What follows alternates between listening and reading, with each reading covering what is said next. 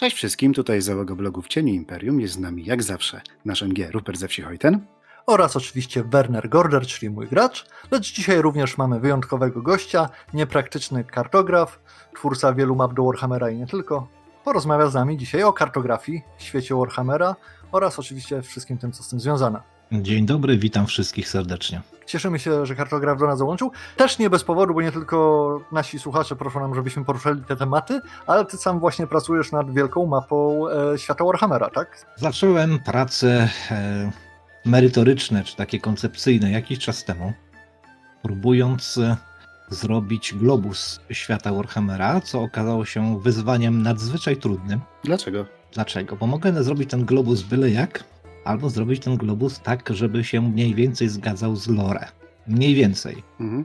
Globus jest takim punktem docelowym. Wpierw zrobię mapę w jakiejś dobrej projekcji, którą da się przełożyć z płaszczyzny na sferę. A żadnej mapy Warhammera oficjalnej nie da się. Więc tu już mamy pierwszy problem.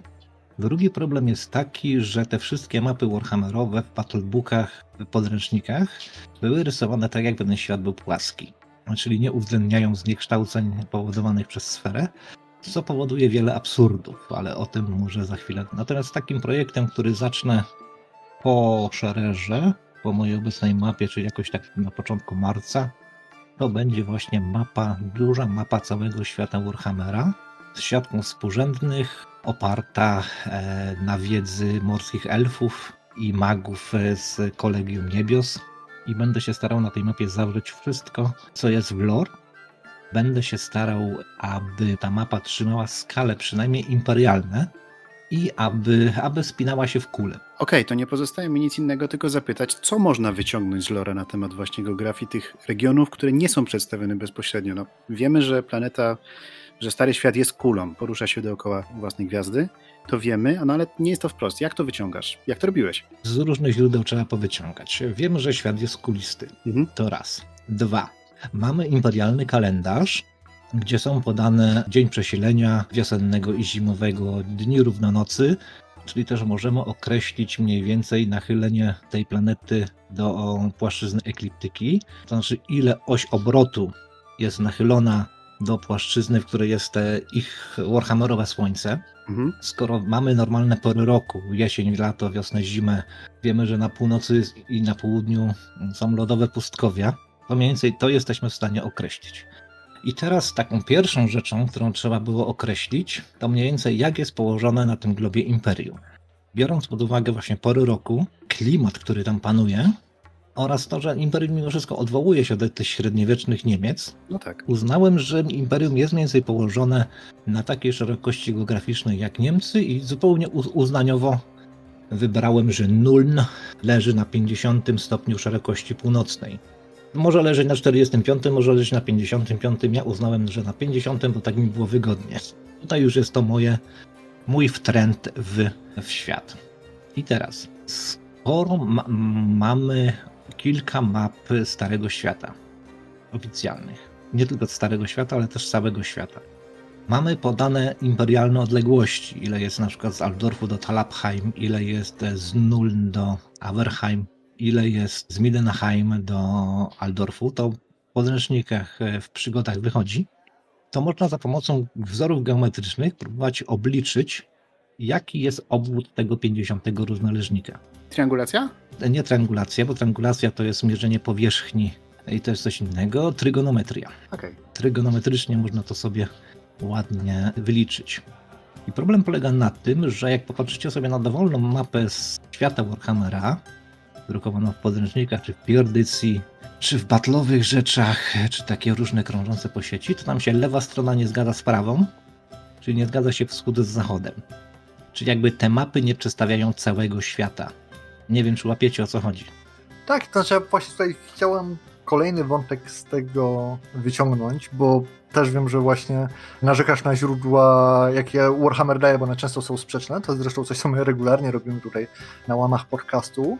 Ale wiem, że też w naszej historii, z tego jak ja sprawdzałem źródła, mapy zawsze z założenia są przekłamane. Nawet te współczesne dzisiejsze Google Mapsy, które mamy z GPS-em za wszystkim, w jakimś stopniu przekłamują rzeczywistość. Oczywiście w dawnych czasach, jak się tam jeszcze wkradały kwestie technologiczne, te przekłamania były większe, prawda? Oprócz tego Inaczej, map... inaczej, wejdę ci w słowo, nie przekłamują, to jest złe słowo. Mhm. One, no inaczej, sfera, użyję takiego matematycznego stwierdzenia, sfera jest nieprzekładalna na płaszczyznę. Czyli bryły trójwymiarowej, jaką jest sfera, nie da się przełożyć jeden do jeden na płaszczyznę. I w różny sposób różne projekty kartograficzne sobie z tym radzą. I teraz y, jest na przykład w modzie wyśmiewać się projekcję Mercatora. Ona przekłamuje wielkość y, lądów na przykład. Że Grenlandia na tych mapach Mercatora jest wielkości Afryki prawie. Ale ta mapa Mercatora na przykład zachowuje kierunki. Czyli jak weźmiemy tą mapę, przełożymy linijkę i jakierkę, to zawsze będziemy mieli w każdym punkcie tej mapy, że możemy wyznaczyć, gdzie jest północny zachód, gdzie jest północny wschód, że to się zgadza. I to jest jedyna projekcja, na której możemy to wyznaczyć. Teraz możemy wziąć taką naszą projekcję wierno-powierzchniową, która przedstawia wiernie powierzchnię kontynentów, czyli Grenlandia jest dużo mniejsza od Afryki, wszystko ma taką powierzchnię, jaką ma, tylko na tej mapie nie wyznaczymy kierunków. Są też mapy, e, które są takie kompromisowe. E, To są, żeby ładnie wizualnie przedstawić. I są też mapy, które na przykład są wierno-odległościowe z jednego albo z dwóch punktów, natomiast cała reszta się nie zgadza. Więc jedynym takim wiernym sposobem przedstawienia świata jest globus. To jest jedyny sposób. A nie chciałbym, że przekłamują, tylko wybierają pewne cechy, które są w stanie odzwierciedlić na płaszczyźnie. No tak, no przykładowo, jeżeli weźmiemy taką, nie wiem, mapę Londynu, to ona będzie zupełnie inaczej wyglądała, bo ma inny cel, jeżeli chcesz przedstawić coś po prostu, jak wygląda miasto z góry, a jak weźmiesz sobie tak zwaną mapę metra londyńskiego, no to ona ma zupełnie inny cel. Też nie jest Dokładnie. To, dokładnie, E, to jest jakaś graficzna reprezentacja czegoś. Dokładnie. Możemy też pójść dalej, na przykład e, polecam sprawdzić taką mapę połączeń drogowych Imperium Rzymskiego. Tabula Peregriniana to się nazywa, która jest mapą z pierwszego wieku naszej ery, przedstawia całe Imperium Rzymskie i w ogóle to, co tam narysowano, to nie przypomina Europy. Natomiast z taką mapą jesteś w stanie wziąć taką mapę i przejść z Rzymu do Londynu, nie gubiąc się. Bo przedstawia właśnie połączenia drogowe, więc mapy służą różnym celom i te projekcje kartograficzne też służą różnym celom. Tutaj poruszyłeś ważną kwestię, do której zresztą będę chciał wrócić, a propos tego właśnie, jak tak naprawdę wykorzystywano mapy w dawnych czasach. Ale tak jeszcze się cofając, pomijając właśnie te różnice w tym, co mapa przedstawia w zależności od tego, jaki to jest typ mapy, gdzie różnice wynikają właśnie z praw geometrii, oddawania kształtów na różnych płaszczyznach i tak dalej, mi bardziej chodzi o kwestię tego, że zwłaszcza kiedyś stworzenie mapy było czymś drogim, prawda? I było zamawiane zwykle przez jakiegoś tam władcę, czy dajmy na to w Warhammerze będzie to kolegium magii. Czy te mapy do pewnego stopnia też nie działały troszeczkę na tych zasadach, jak działały portrety, albo teraz działają filtry na Instagramie, gdzie nie tylko chodzi o to, żeby to przedstawić, ale przedstawić w sposób, który osoba zamawiająca sobie życzy. Znaczy tak, słuchaj, powiem Ci, do dzisiaj zrobienie map jest bardzo drogie.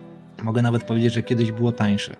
E, Natomiast dzisiaj, ponieważ mamy możliwość e, multiplikacji już wykonanej mapy w jakiś sposób, czyli wiesz, ja narysuję mapę, zeskanuję, wrzucę do sieci, no to potem namnożenie tego jest zerowe. Czy ktoś nakreśli mapę, pójdzie to do drukarni, wydrukują milion egzemplarzy i koszt jednostkowy jest mały. Więc największy koszt jest z stworzeniem właśnie tej podstawy mapowej, a no w Imperium już jest druk na przykład, nie? Już wynaleźli drukowane książki, z tego co kojarzę. Mhm. Tak, to prawda. Więc, więc y, jakby potem multiplikacja danej mapy to są koszty niewielkie. To po pierwsze. A to, co mówiłeś, że mapa ma coś przedstawiać, w jakimś celu jest zamawiana, to też doskonale widać dzisiaj.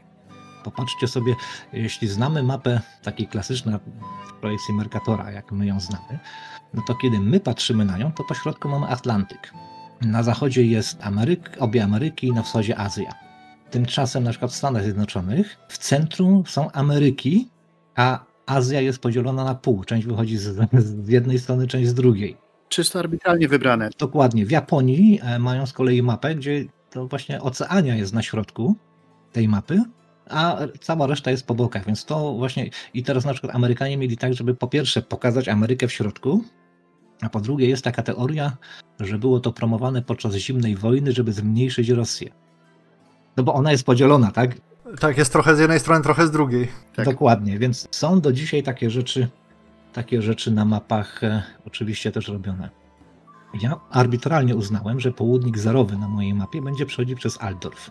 ale południk zerowy możemy wyznaczyć sobie gdziekolwiek. Biorąc pod uwagę, że w kolegium właśnie magii jest największe astrolabium w Imperium, no to ma to sens. Ma to sens.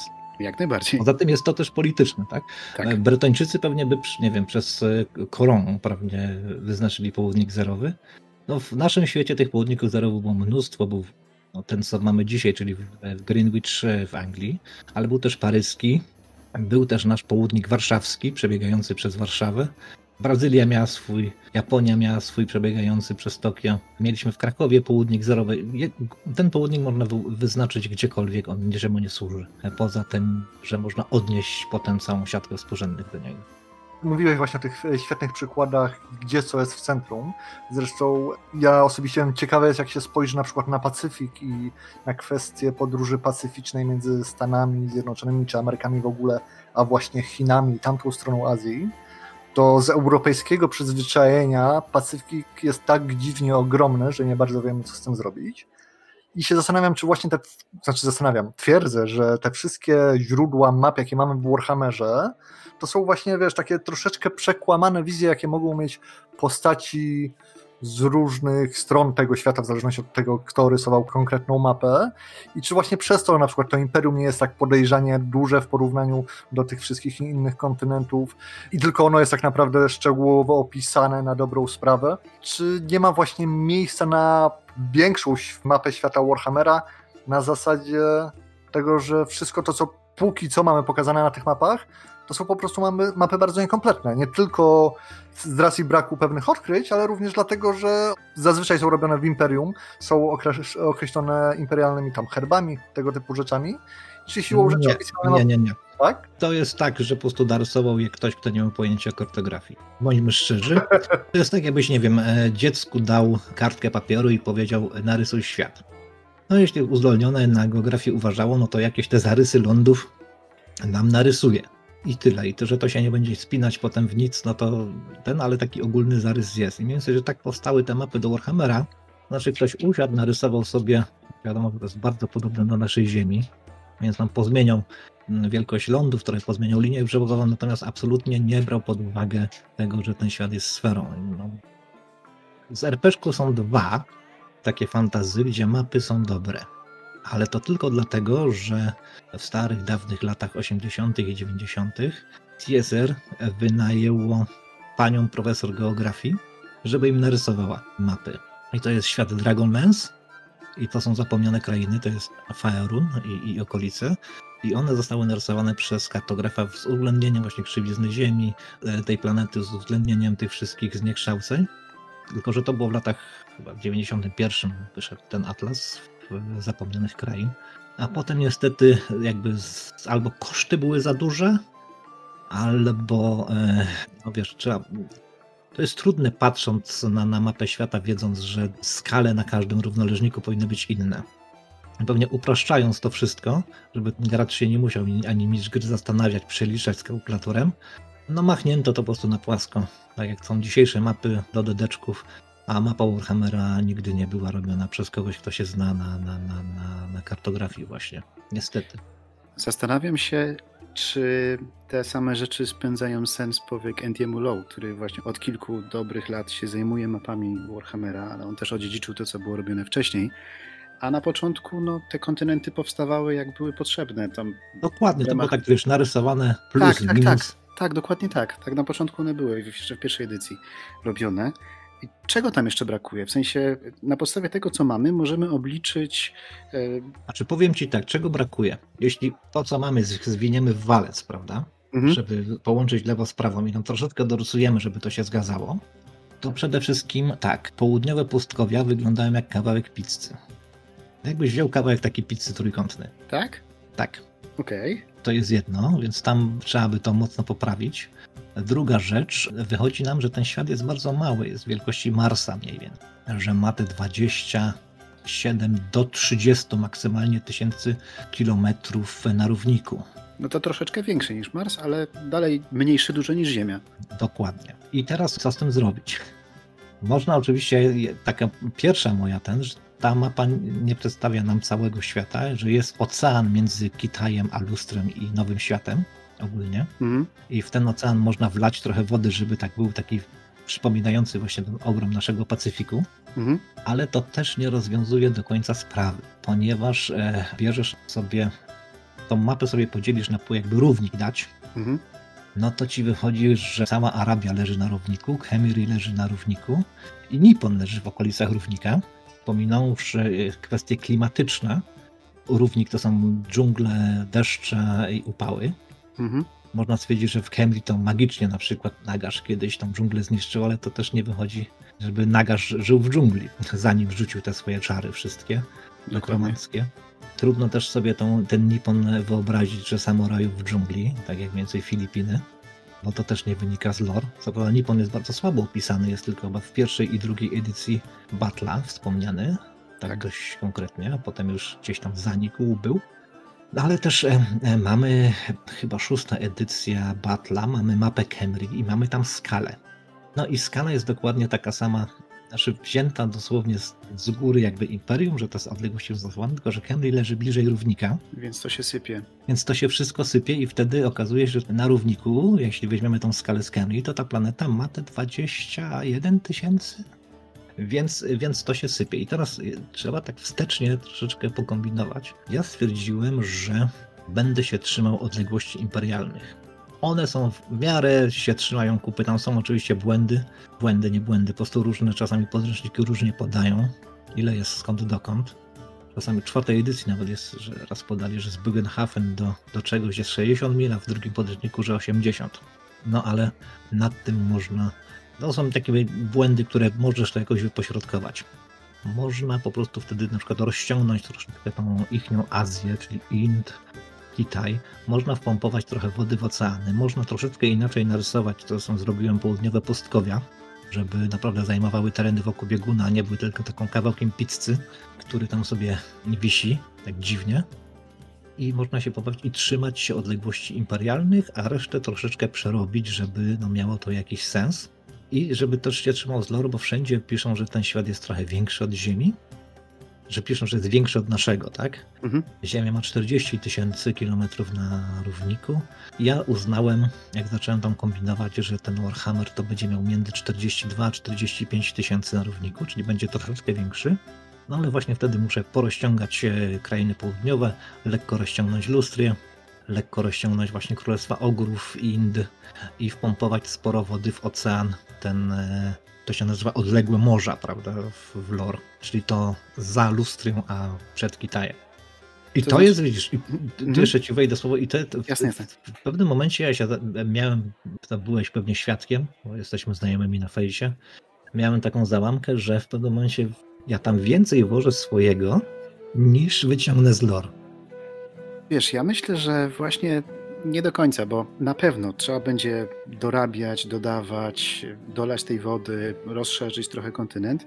Natomiast też jak na tak popatrzymy na wszystkie podręczniki, na to w jaki sposób ta geografia jest traktowana przez autorów, no to to jest bardzo staroświatowo-centryczne. To znaczy masz dobrze poznane imperium, które jest dobrze opisane, tam właśnie masz wiele różnych źródeł, które pokazują, że to jest tu, to jest tam, to jest, to jest siam. Ale im dalej odjeżdżasz z tego, to tym bardziej znane jest to z odpisów i z opowieści jakichś podróżników. W ogóle, G- w ogóle GW traktuje geografów, kartografów i podróżników jako w ogóle świetny wehikuł taki narracyjny. Jak na przykład wprowadzają nowe coś, jak to robili w przypadku, dajmy na to, Królestw Ogrów, no to jak wchodziła nowa armia, no to przy okazji publikowano materiały w White Dwarfie, w którym opisywano właśnie Podróż ichniego Ma- Marco Polo w tamte rejony. Akurat to nie był Marco Polo, ale tak, w sensie nie Marco Colombo, bo on akurat jechał gdzieś indziej.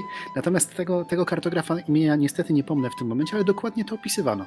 Opowieść o tym, jak on jechał w tamte rejony i robił tam przy okazji jakąś mapę Tak. tego, co widział, opisywał to i tak dalej. Więc ja myślę, że to jest jak najbardziej uzasadnione i myślę, że nie masz się czym przejmować. Po prostu to rób, bo to jest dobre i ciekawe. Generalnie chciałbym właśnie tak jeszcze wtrącić, że chyba z całym lorem Warhammera jest tak, że im dalej od Imperium, tym bardziej grasz w swój wymyślony system, a tym mniej Warhammera, tak de facto, bo no, tych informacji jest relatywnie mało, chociaż powoli się to powiedzmy zaczyna zmieniać. Znaczy dokładnie, wiesz, no, nie ma informacji o Nipponie za bardzo żadnych, nie ma informacji o Kitaju, takich sensowniejszych. Ja tutaj tak właśnie jeszcze wtrącę i może poprawię ci samopoczucie, bo teraz cały świat fanów Warhammera, przynajmniej sporego część, szaleje z racji tego, że będzie trzecia część gry Total War, która ma łączyć wszystkie poprzednie i ma być jedna wielka mapa prawdopodobnie całego świata. Co oznacza, że ktoś jeszcze będzie musiał się zmierzyć z tym problemem. Zakładam, że im nie będzie zależało tak na jakości. Widząc to, co było w dwójce i i w jedynce Total War'a, no to ten świat tam jest płaski cały czas, więc Ale plus jest taki, że mamy właśnie doczekać się Kitaju wreszcie jakoś bardziej opisanego i może kiedyś ten Warhammer będzie miał więcej punktów odniesienia niż tylko i wyłącznie Imperium. Natomiast jeszcze wiesz, wchodząc, e, ja jestem wychowany na pierdycji i na pierdycji grałem aż do czwórdycji. Dwójdycja mnie odrzuciła. To tak jak my w sumie. W sumie tak. Pamiętacie, tam był taki genialny, e, genialny był rozdział w pierdycji o tworzeniu własnych miast, miasteczek, wsi. Było. A, 10K10 wiosek, tak? Dokładnie I, i, i że wiesz, e, na mapie są zaznaczone tylko duże miasta, tam powyżej chyba 15 tysięcy mieszkańców, a w te wszystkie inne małe miasteczka, wioski i tak dalej, no to mistrz gry powinien sobie sam stworzyć wedle potrzeby, a według takich takich zasad, żeby to miało sens. I to było bardzo sensownie wtedy rozpisane. Dwójdycja to przekreśliła swoją, swoim dziewictwem Sigmara, gdzie Imperium nagle stało się, wiesz, równie zaludnione jak taka, taki powiat w Polsce jeden Mhm. między jednym miastem a najbliższą wsią to się zjechało 4 dni. I to podniosło ten kołek niewiary na taką wysokość, że mi się urywał. Cokolwiek chciałem na tym powiesić. A wracając do Andy Lowa i jego map, to bardzo podoba mi się właśnie, że on jakby robiąc tą mapę Reichlandu na przykład, Aha. to właśnie napchał tam tych wiosek, tych miasteczek, że Imperium oczywiście nie jest zaludnione, nie wiem, jak dzisiejsza Holandia, czy Zagłębie Rury, że te miasto na mieście ale zaczyna mieć to sens. Tak, tam na tym, na tym jego planie jest bardzo dużo tych całych hrabstw, jakiejś baronii, jakiegoś tam Dokładnie. Zaczyna jeden mieć, majątek, drugi majątek, jakiś Freiherr, czegoś tam, Zaczyna mieć dokładnie. to sens, natomiast Tak. nie ma sensu to, co on zrobił na takiej mapie, która w końcu w podręczniku nie było, czyli nałożył siatkę współrzędnych na Reichland i nałożył ją tak, że jakby tą siatkę przedłużyć, to e, okazałoby się, że planeta jest wielkości Księżyca może, albo jeszcze mniejsza. Więc Trochę mu to nie wyszło, on to bardziej ozdobnie pewnie nałożył. Na szczęście tego nie opublikował w, w żadnym oficjalnym źródle, tak? Ta mapa po prostu gdzieś sobie tam krążyła po reddicie. Swoją drogą to właśnie tutaj się odwołam do dwójki, bo dwójka generalnie ma to do siebie, druga edycja, że jakby starała się być na tyle mroczna, cierpiąca i tam miało być tak źle i tak grimdark, że straciła dużo tego sensu, który Warhammer zawsze się bronił, może nie tyle sensem, co powiedzmy humorem i tym, że z założenia był trochę traktowany z przymrużeniem oka. Zresztą Tak, trzeba to też... jest czarna komedia fantazy, tak naprawdę. Dokładnie. To znaczy zresztą też trzeba oddać właśnie pierdycji, że większość autorów to byli ludzie, którzy z wykształcenia byli archeologami.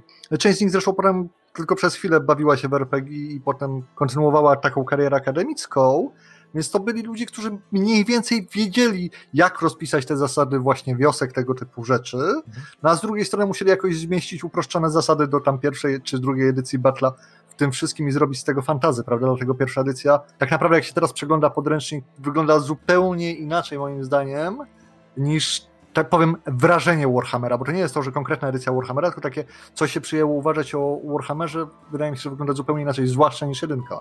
Chociaż i pewnie z innymi edycjami można znaleźć dość duży rozdźwięk. W pewnym momencie Warhammer zaczął traktować się zbyt poważnie. To chyba zaczęła się siódma edycja e, Battle'a, na której ja przerwałem swoją zabawę z Warhammerem wtedy. Moją ulubioną Battle'a jest piąta cały czas, bo była najweselsza i ten, a zaczął się traktować trochę zbyt poważnie i zgubił sporo sensu przez to. Oczywiście wierzę, że wracając do mapy, ja to zawsze podkreślam, że po pierwsze nie staram się narysować e, mapy, które będą odzwierciedlały dany świat e, jeden do jeden, że tak jak on realnie mógł wyglądać. Nie chcę rysować realnych map do fantazy, chcę rysować mapy wiarygodne. Jest nam pewna umowność oczywiście, ale ten kołek niewiary można zawiesić dużo niżej i dużo więcej wytrzyma. No bo wiesz, gdyby tak z, z podejść do tego naprawdę z takim kołkiem w tyłku i 100% realności, no to po pierwsze, wiesz, mapę samego okolic Aldorfu pewnie rysowałbym przez rok albo i dłużej, a po drugie, jakby gracze dostali, nie wiem, tam około 700 wiosek i kilkanaście miasteczek na takim regionie, to by zgłupieli, mistrz gry też. Więc musi być jakieś uproszczenie, muszą być jakieś gej- gejmizmy w RPGach też oczywiście, żeby nie przedobrzyć. Mi się wydaje, że to też się wzięło z takiej praktycznej rzeczy, że wiesz, jak chcesz, żeby twoich graczy zaatakowali zwierzę ludzie, to to po prostu głupio brzmi, że do najbliższej wioski są dwie godziny spaceru, nie? Mimo, że w zasadzie to ci w zupełności wystarcza, jak cię zaatakują zwierzę ludzie. To jest też coś takiego. Teraz będzie ten bitewniak Old World jakiś, powstaje tam. Rysują Mhm. do tego mapę w Game Workshop. Oczywiście tą mapę, że Imperium to jest jeden wielki las, wszyscy jedzą szyszki i popijają wodę brzozową, bo nie mają gdzie uprawiać się jedzenia. Ten las można trochę Imperium przerzedzić. Oczywiście, wiesz, to też jest moim zdaniem też taki mit, nie? Że, że Imperium zalesiono, no ma w cholerę lasów, ale też bez przesady. Te mapy są właśnie tak mitycznie chyba rysowane, że Imperium to jeden wielki las, no bo las, ale tylko na północ od e, rzeki Awer, bo na południe od rzeki Awer to ani jednego drzewa nie ma na tych oficjalnych mapach. Tak, same wzgórza i pastwiska dla krów. Dokładnie, więc to trzeba jakoś też, wiesz, wypośrodkować. Z drugiej strony też pamiętam taki absurd, że te w Kislewie cały czas jest zimno i pada śnieg i tam nie ma nawet wiosny. Jak przekraczasz granicę, to od razu tam śniegi. Ale to jest chyba taki, wiesz, efekt typowej gigantomanii dla fantazy. To jest troszeczkę. Ale wiesz, jak... to nie tylko dla fantazy, bo powiem ci na przykład taki stereotyp z, naszej, z naszego świata, kiedy wybuchła pierwsza wojna światowa i Niemcy wlecieli do Francji tłukąc Brytyjczyków i Francuzów, to poszła taka plotka w naród francuski, że Rosjanie już wypowiedzieli wojnę Niemcom, że tam już idą na Berlin, a poza tym, że statkami wysłali korpusy armilijne do Francji, żeby wspomogły żołnierzy na froncie. Jakim sposobem ominęli Niemców wcześniej? No mogli na południe no, od Norwegii przecież opłynąć, nie? No ale ciężko byłoby marynarkę Kaisera ominąć, ale okej. Plotka to plotka, wiadomo. A, plotka to plotka, tak? I, Mhm. i słuchaj, i to był sierpień, tak? Bo pierwsza wojna wybuchła w sierpniu. I ludzie tam widzieli, wiesz, taka plotka poszła, że oni widzieli tych Rosjan, właśnie żołnierzy na dworcu, którzy otrzypywali śnieg z butów i z płaszczy. No bo wiesz, Rosja, zimno, śnieg, tak? I taka plotka, taki stereotyp No poszedł w naród i to bardzo śmiesznie się czyta właśnie te, te doniesienia właśnie, jak ta plota poszła. Więc tak samo jest z Kislewem, że, że wchodzi Kislewczyk, prawda, w Imperium do karczmy w środku lata i otrzypuje śnieg z butów. Właśnie przyjechał z Kislewu. Więc to są pewne takie stereotypy, które dużo pomagają przy prowadzeniu, no bo nie musisz się zastanawiać, ale z drugiej strony trochę też przeszkadzają, jeśli bierze się zbyt dosłownie. No dokładnie, zwłaszcza, że jeśli człowiek się zastanowi 5 sekund, to się okazuje, że w tym Kislewie nie może być ciągle zimy, no przecież nie mieliby co jeść na ten przykład, nie? Konie muszą jeść, obrok i tak dalej, i tak dalej. Do tego potrzebni są ludzie w polu, którzy uprawiają te pola i cała gospodarka. Mi się wydaje, że- w tym wszystkim właśnie ten przerysowany świat, zresztą tak jak często widzimy na grafikach z Warhammera, wiecie, gdzie są ci biczownicy z koksownikami na głowach, czy inni magowie ognia, te wielkie kapelusze, czaszki i tak dalej, że takie przerysowanie też, zwłaszcza pierwszej czy czwartej edycji, która do tego wraca, pomaga w tym zawieszeniu niewiary, bo jeżeli wszystko jest troszeczkę bez sensu, to ten Kislewita w Dokładnie. Waldorfie, który oczekuje Może oczekiwać. Tak, ale pozwólcie, że teraz jednak wrócę jeszcze do jednego tematu, bo póki mamy kartografa, uważam, że to jest ciekawe. Zwykle, jak ostatnimi czasy, jak o czymś rozmawiamy, staramy się znaleźć zastosowanie tego na sesjach. Tutaj mówisz nam e, dużo o mapach, zresztą znasz na tym, w to nikt nie wątpi, ale teraz jest pytanie moje. Jak naprawdę awanturnicy, tacy typowi Warhammerowi mniej więcej awanturnicy, z jakich map mogliby korzystać i w jaki sposób mogliby korzystać na przygodach? Ponieważ my wszyscy jesteśmy chyba przyzwyczajeni do tego, że każda praktycznie książka fantazy, czy każdy podręcznik zaraz na początku właśnie ma rozrysowaną mapę. Okej, No już cię tutaj zostawię z tym. okej, to odpowiem Ci tak. Ta na przykład mapa Imperium, którą narysowałem, i Krain Ościennych, to była mapa nie dla postaci graczy, ale dla graczy. Jeśli łapiesz różnicę. nie? Tak, jak najbardziej. I ta, i ta mapa świata, którą chcę narysować, o, po pierwsze, ona będzie też raczej dla graczy, nie dla postaci graczy, chyba że ktoś będzie robił morską kampanię, że będzie musiał popłynąć do Utuanu, a potem z Utuanu popłynąć gdzieś tam jeszcze. Do Lustri na przykład. Ile siedzieć w tym imperium można, nie? Od 25 lat siedzę w imperium. Więc wtedy można zaplanować na przykład sobie taką kampanię. Ale e, to są takie mapy informujące cię o tym mięsu, jak, jak ten świat wygląda. Natomiast jak takiej mapy, e, jak wygląda mapa na sesję? Ja zrobiłem w zasadzie dwie takie mapy na razie w swojej karierze, którą z czystym sumieniem można używać na sesjach. Żadna nie jest do Warhammera jeszcze, ale to jest ta mapa szlaku Tribor do dedeczków i to jest mapa Barowi. I teraz tak, jakbym to widział na przykład w Warhammerze i co będę się może kiedyś chciał zrobić, tylko jeszcze wam powiem, dlaczego ja rysuję tą mapę i dlaczego się staram, żeby ten globus zrobić, bo to mi da podstawę do wszystkich innych map. To obliczenia, które wtedy wykonam, Pozwolą mi potem na przykład narysować mapę fragmentu Tilei, narysować mapę fragmentu Estali, narysować mapę fragmentu Kislewu albo Norski, bo będę mieć i, i wiesz, jak zbierzesz potem te wszystkie moje mapy, to one się będą spinać. Więc ta duża mapa będzie po prostu takim wzorcem, na którym ja potem będę trzymał się skali, będę się trzymał odległości. Więc dlatego tak się uparłem, żeby teraz tę mapę narysować, bo ona mi pomoże potem robić te mniejsze mapy, które będą się składały w całość. Bo często jest tak, że wiesz, bierzesz z jednej kampanii mapę Reichlandu, z drugiej kampanii mapę Midlandu i one ze sobą. No nie pasują do siebie za bardzo. I to jest właśnie też częsty błąd y, związany z tym, że nikt nie zrobił dobrej mapy jakby całego, może nie świata, tylko cały, ca- całego terenu takiego dużego i dopiero potem dzielić to na mniejsze, tylko rysował sobie amuzą mapy, które się nie spinają. Chociaż ja muszę przyznać, że akurat osobiście jak prowadzę, to mi troszeczkę pasują te niespinające się mapy. To znaczy może być tak, że po prostu taki świat zastałem i staram się jakoś to przekuć na coś pozytywnego, ale my generalnie gramy jeszcze, jak gramy na żywo, to staram się mieć kilka różnych map, o których ja wiem, że one do siebie nie pasują, że z jednej strony dają jakieś tam wyobrażenie graczom, jak wygląda świat i tak dalej, ale z drugiej strony prawda nie jest w tym, co jest wydrukowane czy wyrysowane na mapach, tylko w tym, co ja jako mistrz gry opisuję. Dzięki czemu To jest bardziej twój hammer niż Warhammer. w pewnym sensie tak, ale wiesz, jak na przykład, bo z twoich map również korzystamy i to jest świetna sprawa, ale jako mistrz gry często prowadząc, no jest tak, że nie wiem, kartograf narysuje gdzieś wioskę, gdzie człowiek nie chce mieć tej wioski, albo Mhm. nie narysuje czegoś i tak dalej, a biorąc pod uwagę, że jestem zdecydowanie zbyt leniwy, żeby ileś ćwiczyć i to dziubdzianie i móc sobie samemu narysować map, mapę albo nawet jej fragment jak potrzebuję, to dzięki temu, że mam różne, które się ze sobą nie zgadzają, Może Mówię sobie graczom- to wybrać. to znaczy nie, bardziej na tej zasadzie mówię graczom, no tak, to jest jedno przedstawienie, to jest drugie przedstawienie, tu jest trzecie przedstawienie, taką mapę mogliście widzieć w zamku, taką mapę mogliście widzieć gdzieś tam w placówce Słuchaj, to pocztowej. Dokładnie. Powiem ci tak, rysowałem mapę dla larpowców pewnej, Warhammerową. Mhm. Taką dla jaj bardziej, żeby mieli się czymś czym bawić. I y, oni sobie wymyślili tam, jak wygląda ta okolica. Ja tą mapę narysowałem, po czym okazało się, że ten, który mi przekazywał informacje, to bardzo mu należało, żeby jego zabita techami wiocha była przedstawiona przynajmniej jako miasteczko. No tak mi opowiadał, że ten jego właśnie, już nie pamiętam nazwy, tam Dorfendorf to jest taki i taki, tam jest to i to. Nie? Ja to ładnie wszystko narysowałem, dałem im mapę, ale reszta chłopaków miała bulwers. No a ty się potem dziwi, że po tych dwudziestu iluś latach Warhammera to ci się mapa nie zgrywa i że jest za mała, jak tam każdy Dokładnie. Taki, swoje. takich, błędów jest dużo na mapach historycznych. Współcześnie mniej, no bo bierze zdjęcia satelitarne, chociaż niektóre też są przekłamane. I przekłamane celowo, bo na przykład chciałbyś narysować mapę Polski na przykład i ją sprzedawać fajnie. No to sobie ściągasz, oczywiście wchodzisz na Google, ją rysujesz i okazuje że Google umieszcza tak zwane pułapki na tych mapach, czym nie tylko Google. Różne, różne wydawnictwa kartograficzne też, że umieszcza coś, czego na mapie nie ma, czy czego w rzeczywistości nie ma. Jeśli ty to przerysujesz, to oni wiedzą, że spiraciłeś ich pracę. Czasami są śmieszne sytuacje, jak w Stanach, kiedy ktoś, pamiętam taką historię właśnie związaną z taką pułapką, ktoś przyjechał do miejsca, już teraz nie pamiętam, gdzie to dokładnie było. Tak, miało być Mapa miasteczko. mówił- Tak, mapa mówiła, że tu musi być miasteczko, miasteczka nie ma, no to trudno, to on tu otworzył sklep.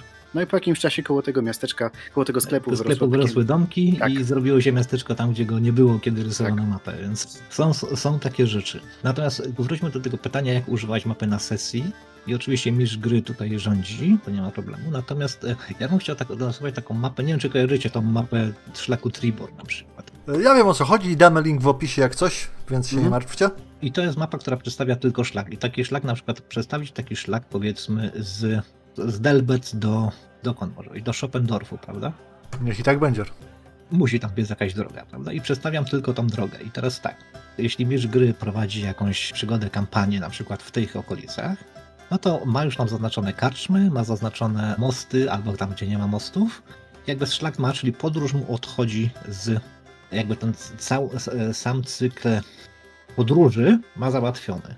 Natomiast jakby wszystkie przygody mogą się toczyć jak najbardziej poza mapą. Ja zawsze zachęcam do tego, żeby na, na werpeszkę właśnie wypadać poza mapę, Znaczy, czyli Ja jeszcze dopowiem właśnie do tej twojej mapy, o której tutaj mówisz, o tym szlaku, bo sam tego jak sprawdzałem, zachowane mapy na przykład kupców, to było kupców brytyjskich z czasów średniowiecza, tak naprawdę w ogóle nie wyglądają jak mapy w naszym współczesnym rozumieniu, tylko to jest właśnie wypisane jakby kolejne mieściny na danej drodze, Jaka jest odległość między nimi i co, gdzie można dostać. Tak, dokładnie, gdzie są przeprawy promowe, gdzie są mosty i tyle. Chodzi mi właśnie o to, że spora szansa jest taka, że awanturnicy, bo my jesteśmy tak przyzwyczajeni troszeczkę, mówię, wydaje mi się, po części po książkach i podręcznikach fantazy, po części po filmach o piratach i książkach zresztą też, że zawsze jest ta mapa gdzieś właśnie z tymi narysowanymi, naszkicowanymi, wiesz, górami, rzeką i tak dalej, ale z praktycznych powodów dla ludzi w tamtym okresie ważne by było, jakie jest kolejne miejsce w podróży i ważna umiejętność notabene z Warhammera, plotkowanie, czyli pozyskiwanie informacji, bo w zależności od tego, kiedy się podróżuje, jaka jest pora roku, jaka ostatnio była wojna, czy zaraza, czy cokolwiek, Powódź nie zniosła mostu na przykład. Dokładnie, Mm. to kolejna jakby ta mała część drogi może ulec zmianie, bo czasami opłaca się pojechać innymi wioskami, bo tam się potem da przejechać. I to jest coś zupełnie innego niż my jesteśmy przyzwyczajeni, prawda? Bo wszyscy tak Dokładnie. żyjemy na tych mapach. Odpalamy sobie Google Maps w telefonie i tyle. Dokładnie, my jeszcze pamiętamy, większość naszych subskrybentów też, bo mamy odpowiednią średnią wiekową, ale wiecie, kiedyś jak się człowiek pytał o to, jak gdzieś skądś dojść, jak było się w nowym miejscu, to nawet było ogólne pytanie, ok, pan pójdzie prosto, w prawo, potem do końca prosto, jak tam będą takie budynki, to Jak potem jest figurka. Zigmara, to na figurce Zigmara to skręć w lewo, prawda? Dojdziesz do takiej wieżby samotnej, to tam jest taki rów, to wzdłuż tego rowu. Tak, dokładnie, ale zwykle to było, wiecie, tak od, od ogółu do szczegółu, w sensie pytałeś raz ogólnie dojść tam, tam pytałeś znowu troszeczkę dalej i w ten sposób się dowiadywałeś, że to jest trzecie piętro, prawda, drugie drzwi po prawej stronie, dziewczyna się nazywa Anna. I działało i dało się, chociaż czasami można było się pomylić, ale też było fajnie. W każdym razie, mówię, to właśnie jak widzą e, wydaje mi się, bohaterowie, gracz, te mapy i tak dalej, co, co my jesteśmy przyzwyczajeni do tego wszystkiego narysowanego, to nigdy nie miało pokrycia w rzeczywistości, w sensie tamtej rzeczywistości, tak? Dokładnie. Dlatego takim moim marzeniem warhammerowym, naprawdę to jest kupa roboty i wpierw muszę zrobić tą mapę, żeby połapać skalę odpowiednią, potem się bawić w szczegóły. Właśnie od ogółu do szczegółu. Zrobić mapę połączeń dyliżansowych Imperium. Taką fajną mapę w klimacie, wzorowaną na tych mapach XVI-XVII wiecznych europejskich. Czyli musisz przerzucić graczy z, powiedzmy z Nulm do Midenheim albo do Salzenmund Mhm. tak sobie wymyśliłeś kampanii, no to wyciągasz taką mapę i albo możesz, wiesz, przerzucić graczy i olać tą podróż, albo mm, dzięki temu, że ja tą mapę narysuję, zaznaczę zajazdy, zaznaczę niebezpieczne miejsca, to będziesz miał na tyle ułatwione, że będziesz w stanie poprowadzić ze dwie, trzy małe takie mini przygody w czasie tej podróży, nie wysilając za bardzo mózgownicy, tak? Że będziesz w stanie obliczyć ile im to zajmie, e, czy warto na przykład przepłacić na jakiś tam ekspres e, sześciokonny, diligence'owy, czy, czy jechać jakąś habetą, prawda? A, I to jakoś tam ten. Chciałbym taką mapę szlaków dili- diligence'owych w Imperium zrobić. I potem druga rzecz y, szlaków wodnych, które w Imperium też są dosyć ważne.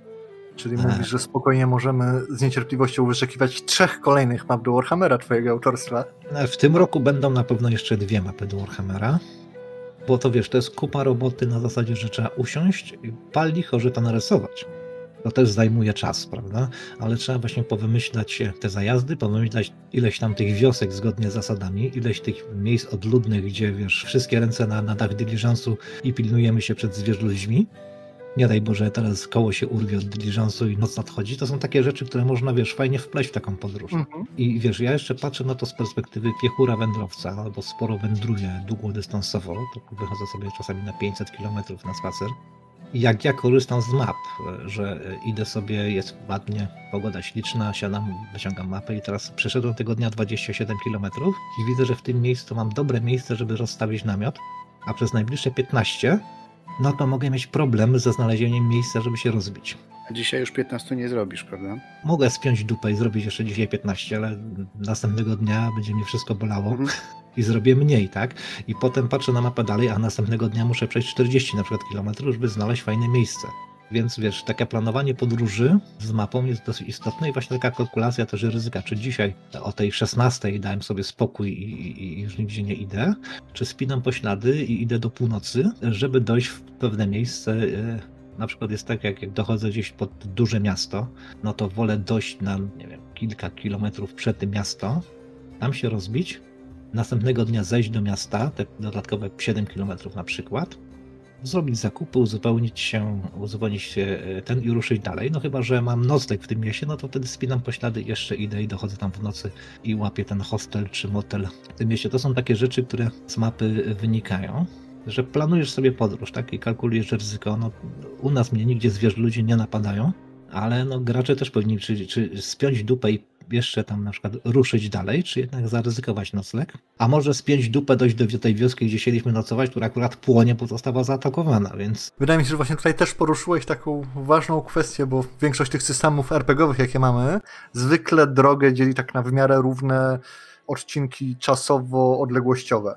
Ewentualnie jest tam Od teraz do wieczora. tak, no ale na tej zasadzie, że powiedzmy, okej, codziennie będziecie pod, podróżować tam, nie wiem, 30 mil czy cokolwiek. Ewentualnie Da się robić na autostradzie, gdzie mopy są co pewną odległość. tak, ewentualnie jest powiedzmy trudne warunki to 15, ale prawda jest taka, że właśnie normalnie jak się podróżuje, tak z buta na piechotę, to takie rzeczy jak teren, czyli właśnie i to nie tylko, że wzgórza, że idziecie pod górkę czy ten, ale na przykład błocka, śniegi Taka rzecz na przykład jest źródełko w okolicy. i tak. Tutaj widzę, że jest źródełko fajnie z czystą krystaliczną wodą, że potem wchodzę na grzbiet, gdzie już wody nie będzie, więc tutaj może zostanę, zrobię sobie kolację na tej wodzie, rano sobie sobie zrobię śniadanie na tej wodzie, uzupełnię zapasy i dopiero potem pójdę. A jakby się nie daj Sigmarze rozpadało następnego dnia, to lepiej zostać tu, prawda? Gdzie jest woda. No, można, nie? No wiesz, to są takie rzeczy, nie bawmy się też w przekładanie tego jeden na jeden do arpeszków, ale to są takie rzeczy, które mogą ci dać e, pewne, pewne inspiracje do jakiejś tam przygody, tak? Dokładnie, tym bardziej, że my to rozpatrujemy, powiedzmy, znamy z tej wersji chodzonej, a jak jeszcze dołożysz do tego konia, wóz i wszystko, co się z tym może zepsuć i nie działać, bo konie też się potrafią psuć i nie działać, wozy podobnie. Podkować ją. Tak, to ilość zmiennych za- zaczyna być naprawdę taka przytłaczająca i nawet wtedy przy tych 100 kas- e, 10K10 wiosek, przepraszam, z pierdycji, które są rozmieszczone co te dwie godziny chodu, to to wciąż nie zawsze jest tak blisko, jakby mogło się wydawać. Dokładnie. To się może przez dwie godziny się może dużo zdarzyć. Tak, dobrze. Słuchajcie, już nam troszeczkę czasu zleciało, więc ja myślę, że powoli będziemy zamykać odcinek. Jeszcze podpytam, czy Werner ma coś ciekawego do dodania albo do zapytania. Jeśli o mnie chodzi, to wszystko zostało poruszone. To jeszcze mam na koniec pytanie, chłopaki. Jasne. No, dajesz. Bo to tak wychodzi od czasu do czasu, jak wspominam o mapach do Warhammera. Jak tra- traktujecie te mile, które są podane w oryginale? W sensie chodzi ci o przelicznik? Tak. Cholera, nigdy go nie przeliczałem. Ja traktuję te standardowe są jako 1.6, 1.7, to znaczy ja wychodzę z założenia, że po prostu... To jest mila anglosaska, tak? Tak, ja się wychowałam na tym, że 42 km to jest 26 mil tam, Mm. z tymi drobnymi ułamkami za tym i tego się trzymam, bo tak mi jest najłatwiej. Bo wiesz, bo są ludzie, którzy mi mówią, że ta mila w Warhammerze to jest 10 km długości ma. Tak, to na pewno też. Tak, i, i że tak dalej. Natomiast taką ciekawostkę wam powiem, i to jest chyba we wszystkich polskich RPszkach. Mhm. Taki ten, że polscy tłumacze i redaktorzy, którym nie chce się liczyć i nie chcą komplikować, traktują jedną milę jako półtorej kilometra. Co może wyjaśniać wiele błędów, tak? Tak, bo wiesz, i to przy takiej mniejszej odległości to jest na pewno do, tam do, do 50 mil to jeszcze da się ugryźć, ale jak ci wchodzi tam do tego tam te 800 mil na przykład, no to już wkradają się duże rozbieżności, a to podejrzewam, że z lenistwa, że wiadomo, że wtedy 2 mile to są 3 km, a nie 3, tam 2, 2 z czymś, nie? Więc e, polscy tłumacze, polscy redaktorzy te mile zaokrąglają do półtorej, co jest zabawne momentami. No tak, chociaż ładnie dopełnia faktu, że Warhammerowe lata są troszeczkę, w sensie Warhammerowy rok jest troszeczkę dłuższy niż zwykły i to przy kilkunastu, kilkudziesięciu latach wieku postaci też gra różnicę, więc może o to im chodziło. Dokładnie, Ja mam nadzieję, że my sobie o tym porozmawiamy jeszcze w innym odcinku, prawda? rozumiem, że poganiasz, żebyśmy przestali gadać i... i Nie, ja myślę, że Nie. ten, znaczy tak Tu w ogóle, usną. W ogóle chciałem zapy za- zapytać, czy jeszcze jest coś po tych, wiesz, już zapewne setkach godzin spędzonych nad Warhammerowymi mapami i światem i pochylania się na tym, co byś chciał e, przekazać innym graczom, którzy starają się i mistrzom gry coś poprowadzić, coś zrobić, prawda, z własnego doświadczenia, bo jak tutaj już Werner zasugerował, myślę, że nasi subskrybenci no, mielibyśmy ochotę Cię ugościć u nas raz jeszcze. Słuchajcie, ja się dam zaprosić. Chciałbym pogadać też o takich rzeczach. Mieliśmy o tym rozmawiać, ale to widzę, że poszła rozmowa w trochę inną stronę. O astrologii, o astronomii.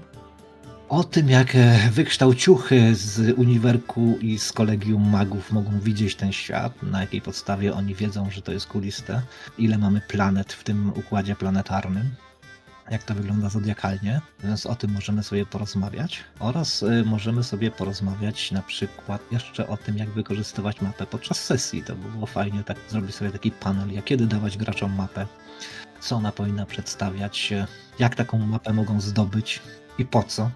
I o tym, żeby nie bać się wypadać poza mapę. To w grach komputerowych to brzmi strasznie, natomiast w RPG-kach to zawsze jest przygoda.